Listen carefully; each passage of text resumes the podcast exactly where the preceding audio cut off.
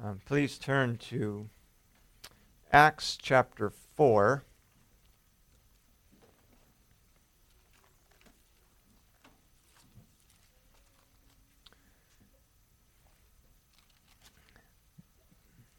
I'd like to read the first um, 22 verses for the context. We are continuing, 3 and 4 are continuing the same account of Peter and John have gone up to the temple at the hour of prayer, the ninth hour, and uh, healed a lame man who had been lame from birth over 40 years.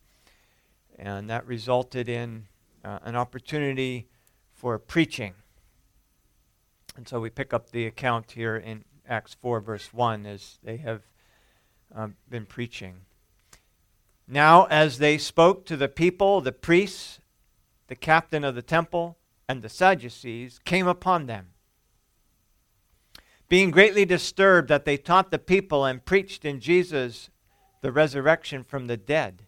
And they laid hands on them and put them in custody until the next day, for it was already evening.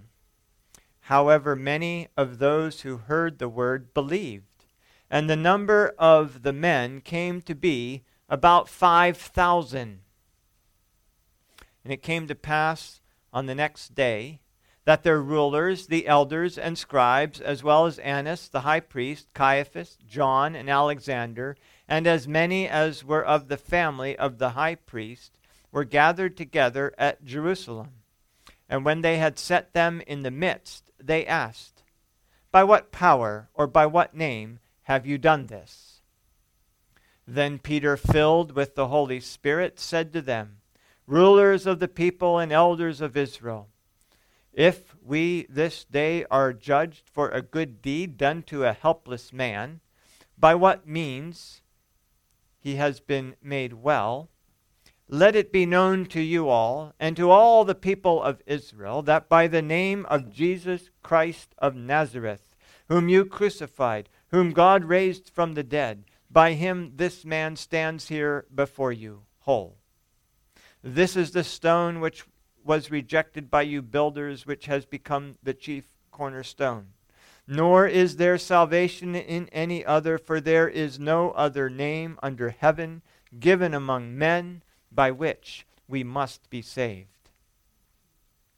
Now, when they saw the boldness of Peter and John, and perceived that they were uneducated and untrained men, they marveled, and they realized that they had been with Jesus and seeing the man who had been healed standing with them, they could say nothing against it. But when they had commanded them to go outside of the council, they conferred among themselves, saying, What shall we do to these men? For indeed, that a no- notable miracle has been done through them is evident to all who dwell in Jerusalem, and we cannot deny it. But so that it spreads no further among the people, let us severely threaten them, that from now on they speak to no man in his name. So they called them and commanded them not to speak at all, nor teach in the name of Jesus. But Peter and John answered and said to them, Whether it is right in the sight of God to listen to you more than to God, you judge. For we cannot but speak the things which we have seen and heard. So when they had further threatened them, they let them go, finding no way of punishing them because of the people, since they all glorified God for what had been done. For the man was over forty years on whom this miracle of healing had been performed.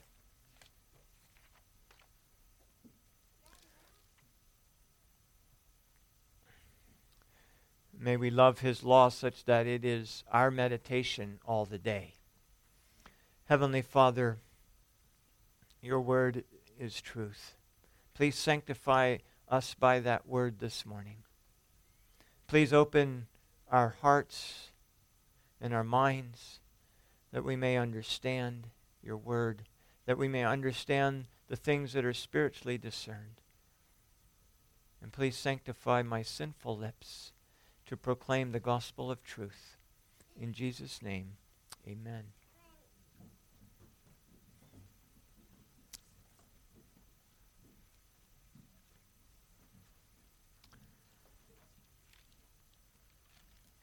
This was a gospel disturbance. A gospel disturbance that happened in the temple. A few years ago, Summit Ministries, they're the, their uh, organization in uh, Colorado that was founded by David Noebel and, and, and a generation ago was teaching young people a Christian worldview back before it was a, a, fr- a thing, back before it was a, a catchphrase. In partnership with Summit Ministries, Barna recently conducted a study among practicing Christians in America, and they define practicing Christians as those, for the purposes of this study, as those who went to church at least once a month. Um, we might differ with that definition, but that's, that's their definition of this survey. They conducted a study among these people to gauge how many still believed the exclusivity of truth and the gospel. Of these people that they polled, who went to church at least once a, once a month, 23% stated that what is morally right or wrong depends on what an individual believes. Right or wrong just depends on the person. 15% asserted that if one's belief offended or hurt someone else's feelings, then it was wrong. So the definition of truth was whether it hurt somebody else's feelings. And 19% didn't even think one could know the truth.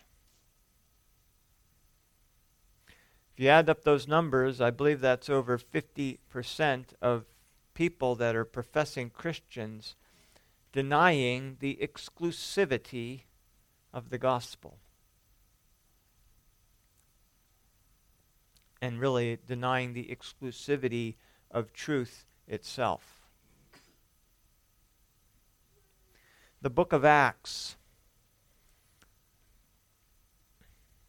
with its uh, one account after another of bold confrontation, of unbelief, and of error, stands in stark contrast to the church described by this poll. That, that doesn't even think we can know the truth, let alone confront error with the truth.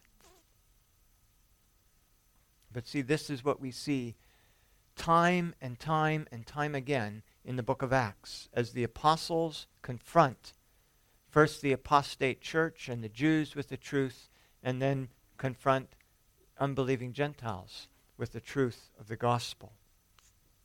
See, truth, by its very nature, is exclusive. That's what truth is. It's a fundamental characteristic of truth. It's exclusive. Two competing claims cannot both be true. They can both be wrong, but they cannot both be true. It's kind of like uh, if you keep bees, you, you know that beehives cannot have two queens. If there are two queens in the beehive, they will fight to the death because you can't have two queens in a beehive. Truth is the same way, it's exclusive. There's one truth. And Jesus said, I am that truth. I am that one truth. And there is no other. Jesus said, I am the way, I am the truth, and I am the life, and no one comes to the Father except through me. And Peter, we read, we just read in verse 12, proclaimed to these unbelieving Jews that there is no other name under heaven given among men by which we must be saved. Truth is exclusive, and Jesus Christ, as the truth, is exclusively the way. And the scriptures proclaim this gospel of truth. There is, there is no other. Speaking of the Judaizers, Paul says in Galatians 2, he says of them, To whom we did not yield submission even for an hour, that the truth of the gospel might continue with you. He's saying we didn't yield, we didn't acknowledge, we didn't get along with these Judaizers for the sake of the truth. We confronted them. In fact, he even confronted the apostle Peter in this same uh, in this same context. He saw when I, he said when I saw that they weren't straightforward about the truth of the gospel. He said to Peter before them all, you know, if you being a Jew live in the manner of Gentiles, you know, and so on. He confronted another fellow apostle because of the exclusivity of the truth. James says that uh, of James 1:18 of his own will he brought us forth by the word of truth. We, we have been brought forth by this word of truth, this exclusive truth in Jesus Christ, so that we can be a kind of first fruits of his creatures.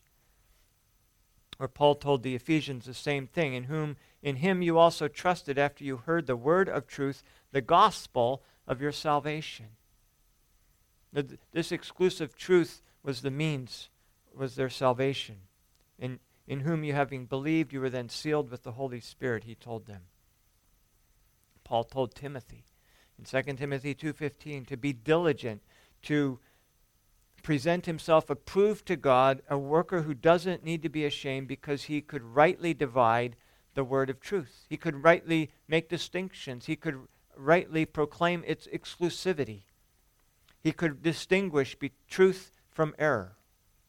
And he, was a, and he could therefore confront the errors with the, with the exclusivity of the gospel message, the gospel of truth. You see, sin is really a denial of the exclusivity of the truth. Sinners want to believe and live contrary to the truth.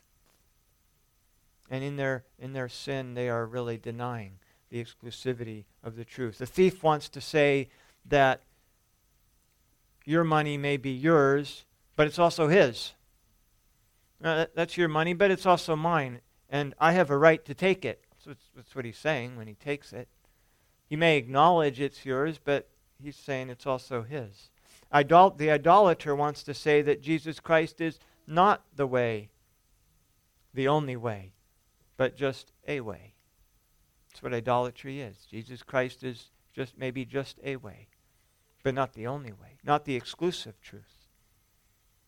The false wor- worshiper wants to say that there are many acceptable ways to worship God. I can do it my way, you can do it your way. The false worshiper is denying the exclusivity of the word of truth. The blasphemer says that God is not holy, that he is not completely set apart from his creation and separate from it and distinct from it and above it. The blasphemer says, no, God is God's name can be used like any other name. There's not just one name under heaven given among men by which we must be saved. This, his name is not exclusively the truth, it's just one common name. God said he's holy, he's set apart. The Sabbath profaner says God does not have an exclusive right to my time. He doesn't have an exclusive right to direct what I do with my body. My body is mine, and I will determine how I spend my time. That's what the Sabbath profaner is, in a sense, saying. God is not the exclusive owner and right to and, and doesn't have an exclusive ownership of us and therefore the right to direct how we use our time. The murderer de- denies God's exclusive ownership of all things, saying, in effect, I have a right to control your life just as much as God does, and I'm going to exercise that control right now. I'm going to take it.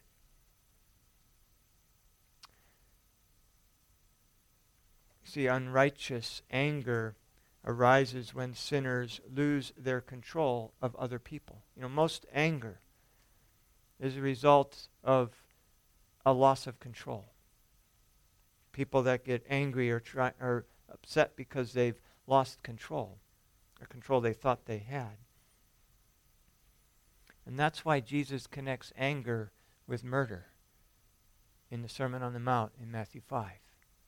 He said, You heard you've heard it said that that if you murder then you're guilty of judgment. But Jesus said, But I say to you that if you hate your brother or become angry with your brother, then you're guilty of judgment. The adulterer denies the exclusivity of the marriage relationship, much like the thief denies the exclusivity of private property. Thief wants to say, well, what's yours is also mine. The adulterer says of his neighbor's wife, what's his is also mine. The liar blatantly denies the exclusivity of the truth and wants to say, well, this is true and this is also the case.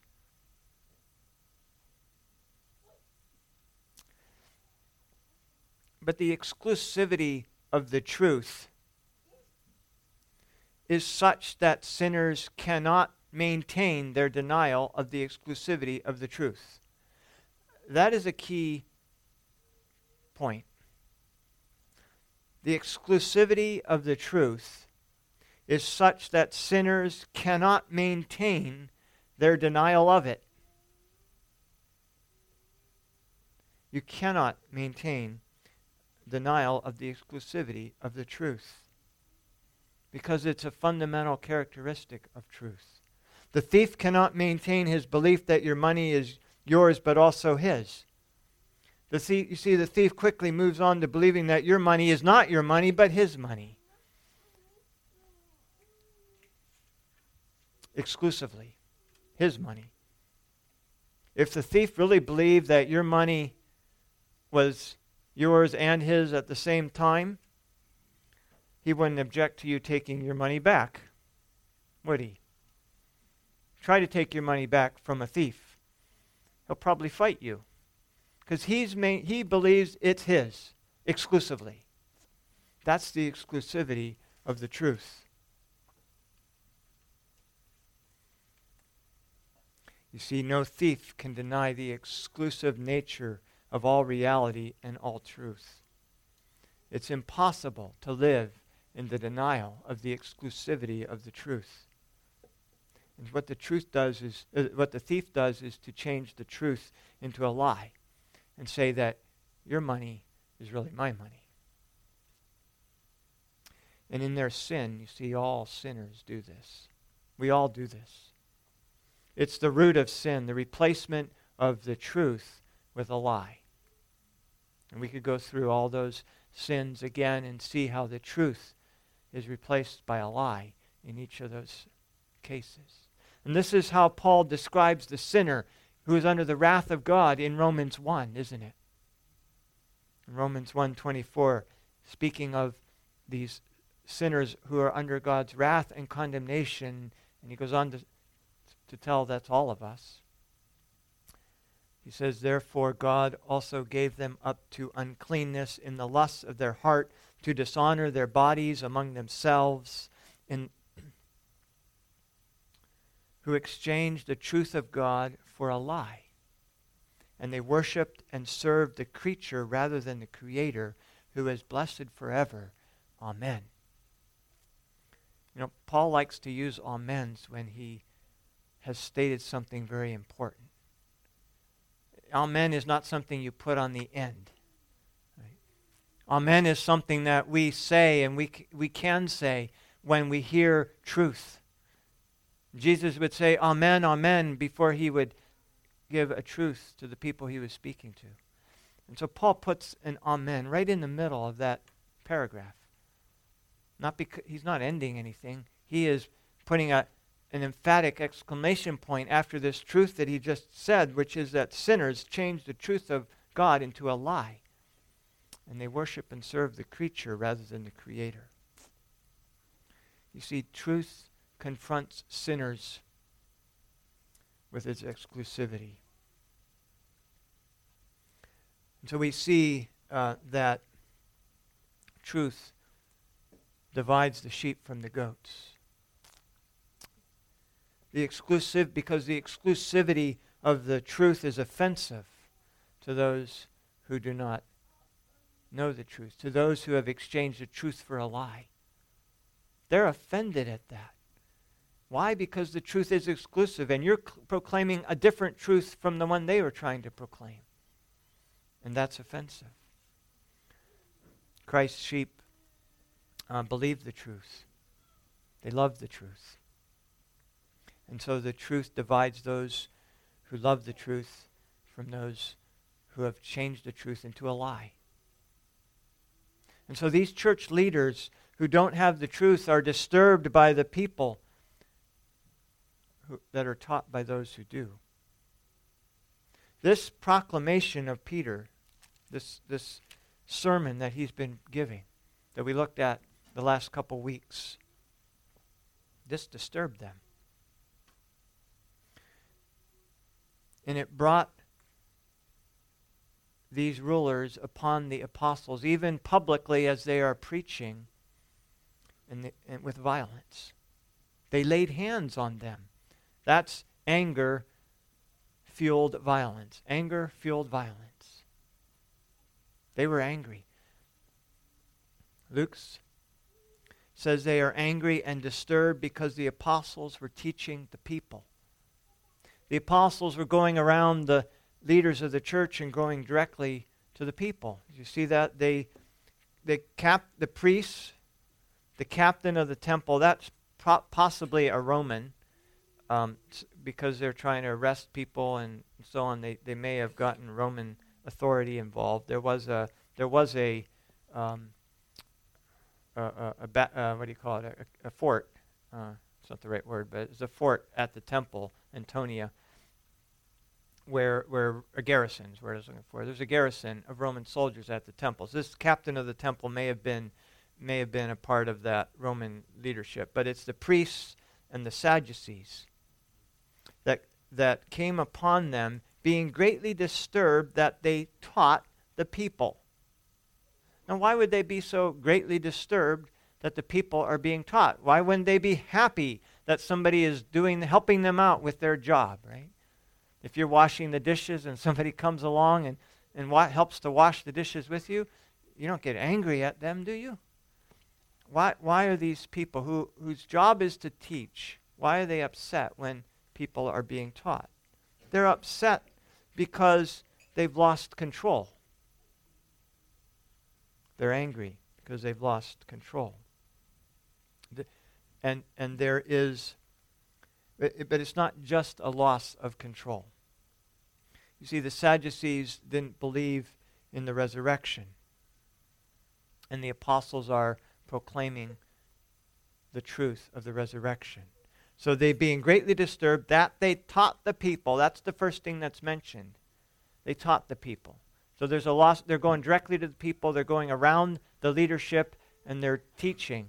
So there's a uh, that's the thing Luke mentions first. But the second thing is that they're upset because they preached in Jesus the resurrection from the dead. See, the Sadducees didn't believe in the resurrection, and the apostles are proclaiming a resurrection. See, by the Sadducees' standards, the apostles were in error. Now, if you're the ruler of the temple, if you're charged with the, maintaining the teaching in the church. That's your responsibility. That was their responsibility. If you're the ruler of the temple, would you let people proclaim error to thousands? Well, if you're a good ruler, you won't. You will go in and, and stop that. That's what they did. So here we have religious leaders the leaders of the church, the, the, the Christ church, putting Christians in jail. This isn't pagans putting Christians in jail. This is the church putting Christians in jail. The leaders put Peter and John in prison for preaching the gospel of truth. Now, why is there such a strong reaction to the proclamation of the gospel of truth. It's because the truth is exclusive by its very nature. Competing claims to the truth cannot coexist. And that's why pluralism and pluralistic society cannot work. Because pluralism tries to deny the exclusivity of the truth. In his book, The Bloody Tenet, Roger Williams, Mr. Roger Williams, who was far, far, far from being a hero of religious liberty, essentially charges Americans with having oppressive governments because they do not tolerate other faiths. And he's not talking about um, you know differences maybe within Christianity, but but other faiths. He writes. He, he wants to quote Jeremiah 29 7, which talks about praying for the peace of the city. Civil peace, he writes, is a peace of the city and pray for the peace of the city so that the peace of people compacted in civil union may be entire, unbroken, and safe.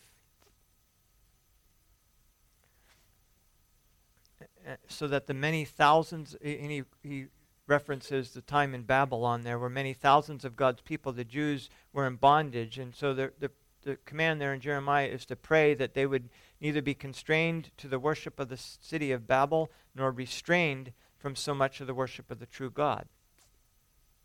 He's saying that's what, that's what they were to pray for, the peace of the city. So you could have this plurality of religion in the city, and, and the Christians, the Jews, wouldn't be persecuted. But Rutherford answered in his book, A Free Disputation Against Pretended Liberty of Conscience, and, and there were other people that answered it too. John Cotton answered him in the bloody, his book was the bloody tenant, and, and Cotton's book was the bloody tenant washed white in the blood of the Lamb. But Rutherford answered, Peace is commanded in the New Testament. He agreed with that. But no word of toleration of divers religions, which are the seminaries of discords between the seed of the woman and the seed of the serpent. So he says there's no word of toleration of diverse religions in all the New Testament nowhere is it to be found by precept, by promise, by practice, or by any ground of repealing judicial laws for punishing seducing teachers.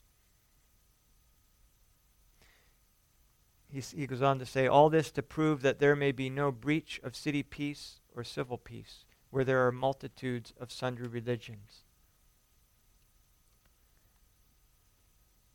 No man uh, sorry, the man should remember that there is a Christian external peace which in an ordinary providence cannot be kept where there are divers religions and sundry ways of worshiping Christ. And he says, We believe our Savior intends so much.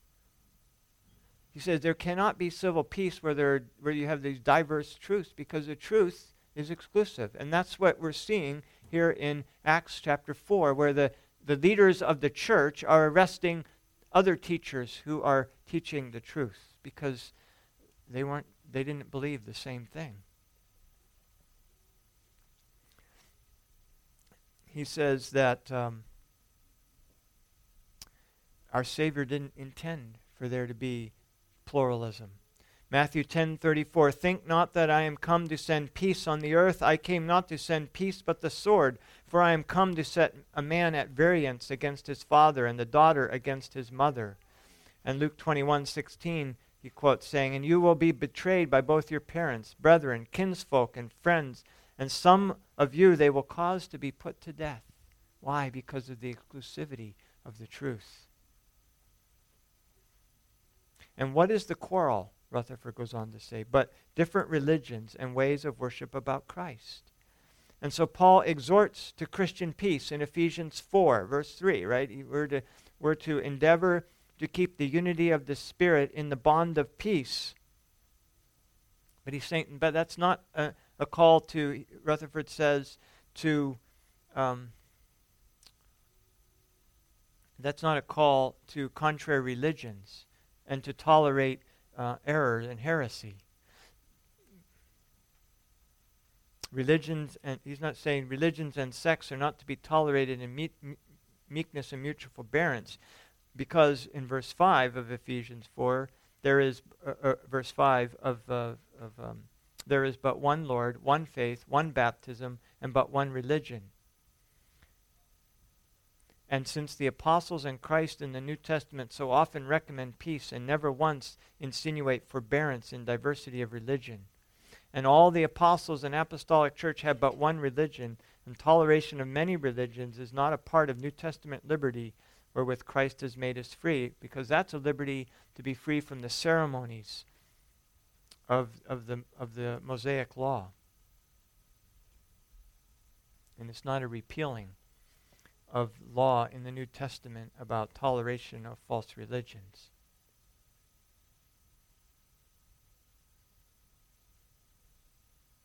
He goes on to say, Our adversaries are obliged to give us a precept, a promise, or a godly practice, why a moral sin forbidden and severely punished in the Old Testament should yet remain a moral sin in the New Testament and yet not be punishable by men or churches.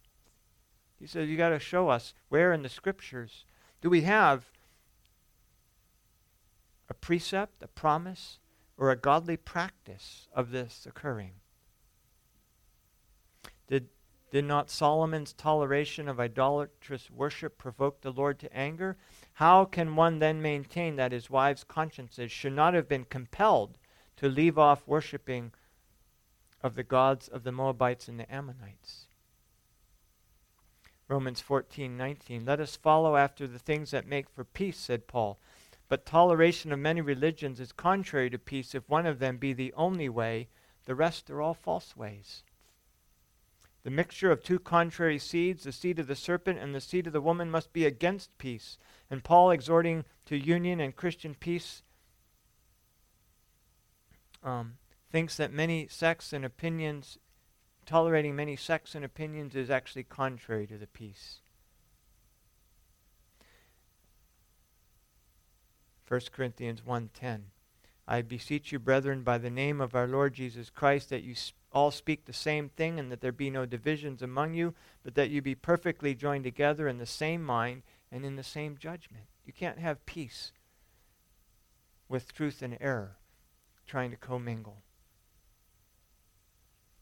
He says, as for Mr. Williams, Roger Williams, he says, we leave it to himself.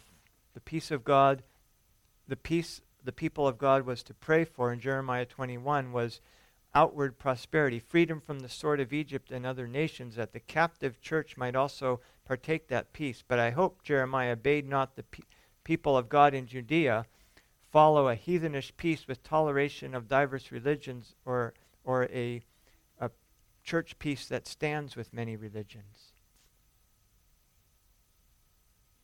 Christians who have one God and one faith and one hope are to follow more than a civil and heathenish peace.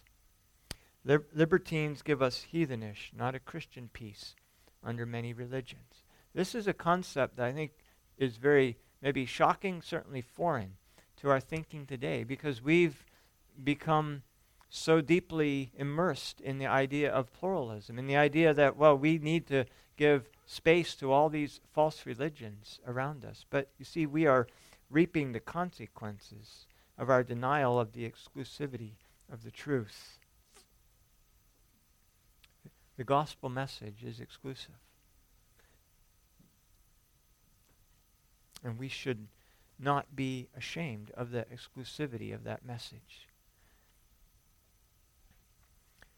it ultimately, and that is why pluralism always results in persecution of whatever faith is not dominant. It, it can't be anything other than that.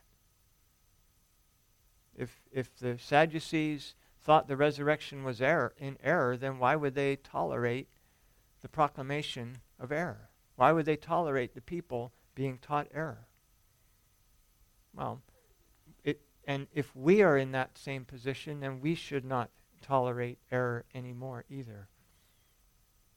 Now, there are certainly, I'm not certainly not speaking about persecution under the gospel. There is, there is uh, great liberty, more, more liberty, more individual liberty than in, in any other way.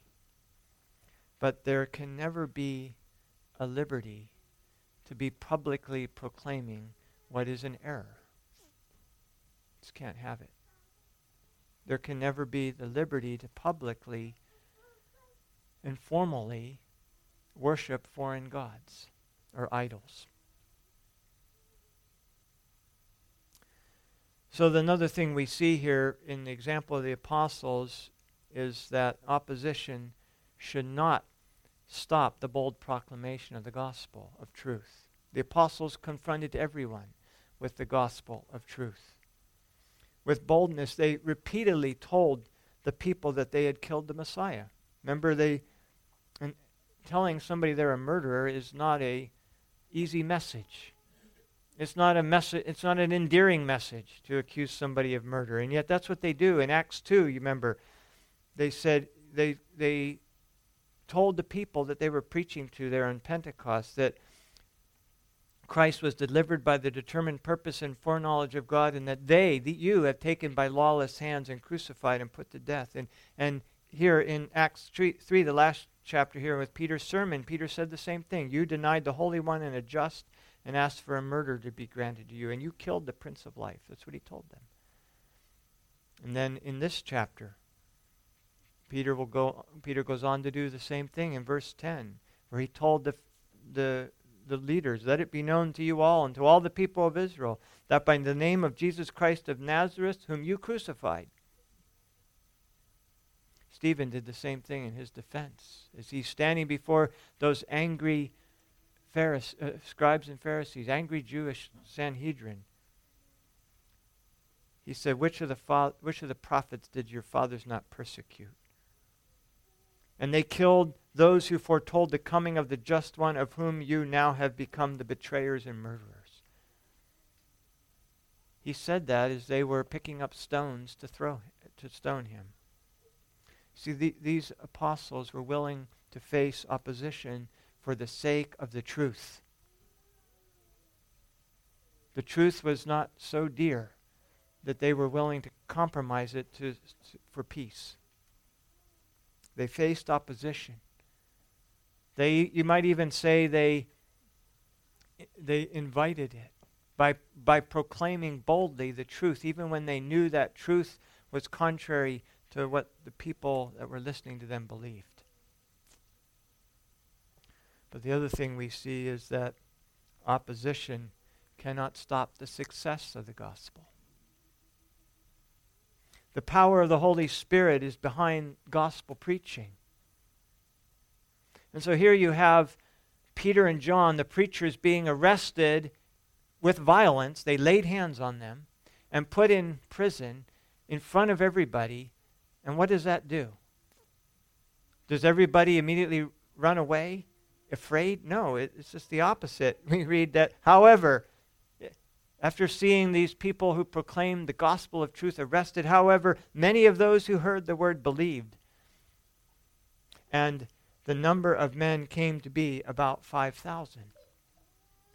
Opposition to the gospel cannot stop the success of the gospel. Binding the hands of the heralds doesn't stop the work of the Holy Spirit going through his word. Paul said to Timothy, I, I suffer as an evildoer, even to the point of chains, but the word of God is not chained.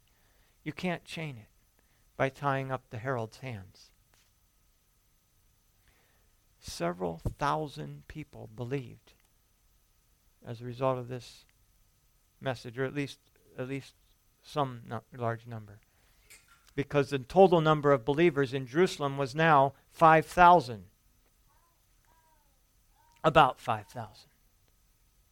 Now, that's a successful church, even by today's megachurch numbers. That's a successful church, 5,000 people in one city. Given that Jerusalem was smaller than many of our large cities today, it's an even more astounding number. The success of the gospel is not stopped by human opposition. And we should not be discouraged by it.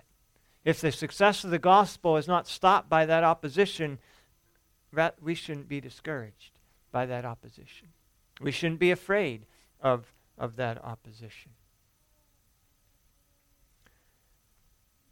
So, what, what can we learn? What can we take away? I would say three things here to remember from these four verses. First is we should expect opposition to the gospel. We should expect it. We should not be surprised by it. We should rather be prepared for it. We know that the gospel of truth is an exclusive message and that it will incite to anger those who are opposed to it, those who have replaced the truth for a lie. It will make them angry. We shouldn't be surprised by that. We should expect it. We should be prepared for it mentally, be ready for it. And that's hard hard to do. It's hard to do. I was at somebody's house, uh, another Christ- believer's house, um, and they had a, um, a big land, you know, um, 70 some acres. It was fenced off with a locked gate, and the sheriff came to the gate because we were shooting on the property. Now, there was nothing wrong by any, any measure of any code, any law, even the bad laws. And the gate was locked. There was absolutely no reason why we had to let him on, and we both knew that. We both knew that. somehow that guy got on the property. Why? Because because in the moment, you know, we, we can forget. We can um, we can be caught off guard and not prepared.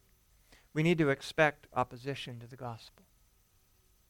Secondly, we should not be ashamed or embarrassed in any way by the exclusivity of the gospel of truth. Jesus Christ is the only way, the truth, and the life. And yes, that means to our neighbors, our Muslim neighbors, that that is wrong.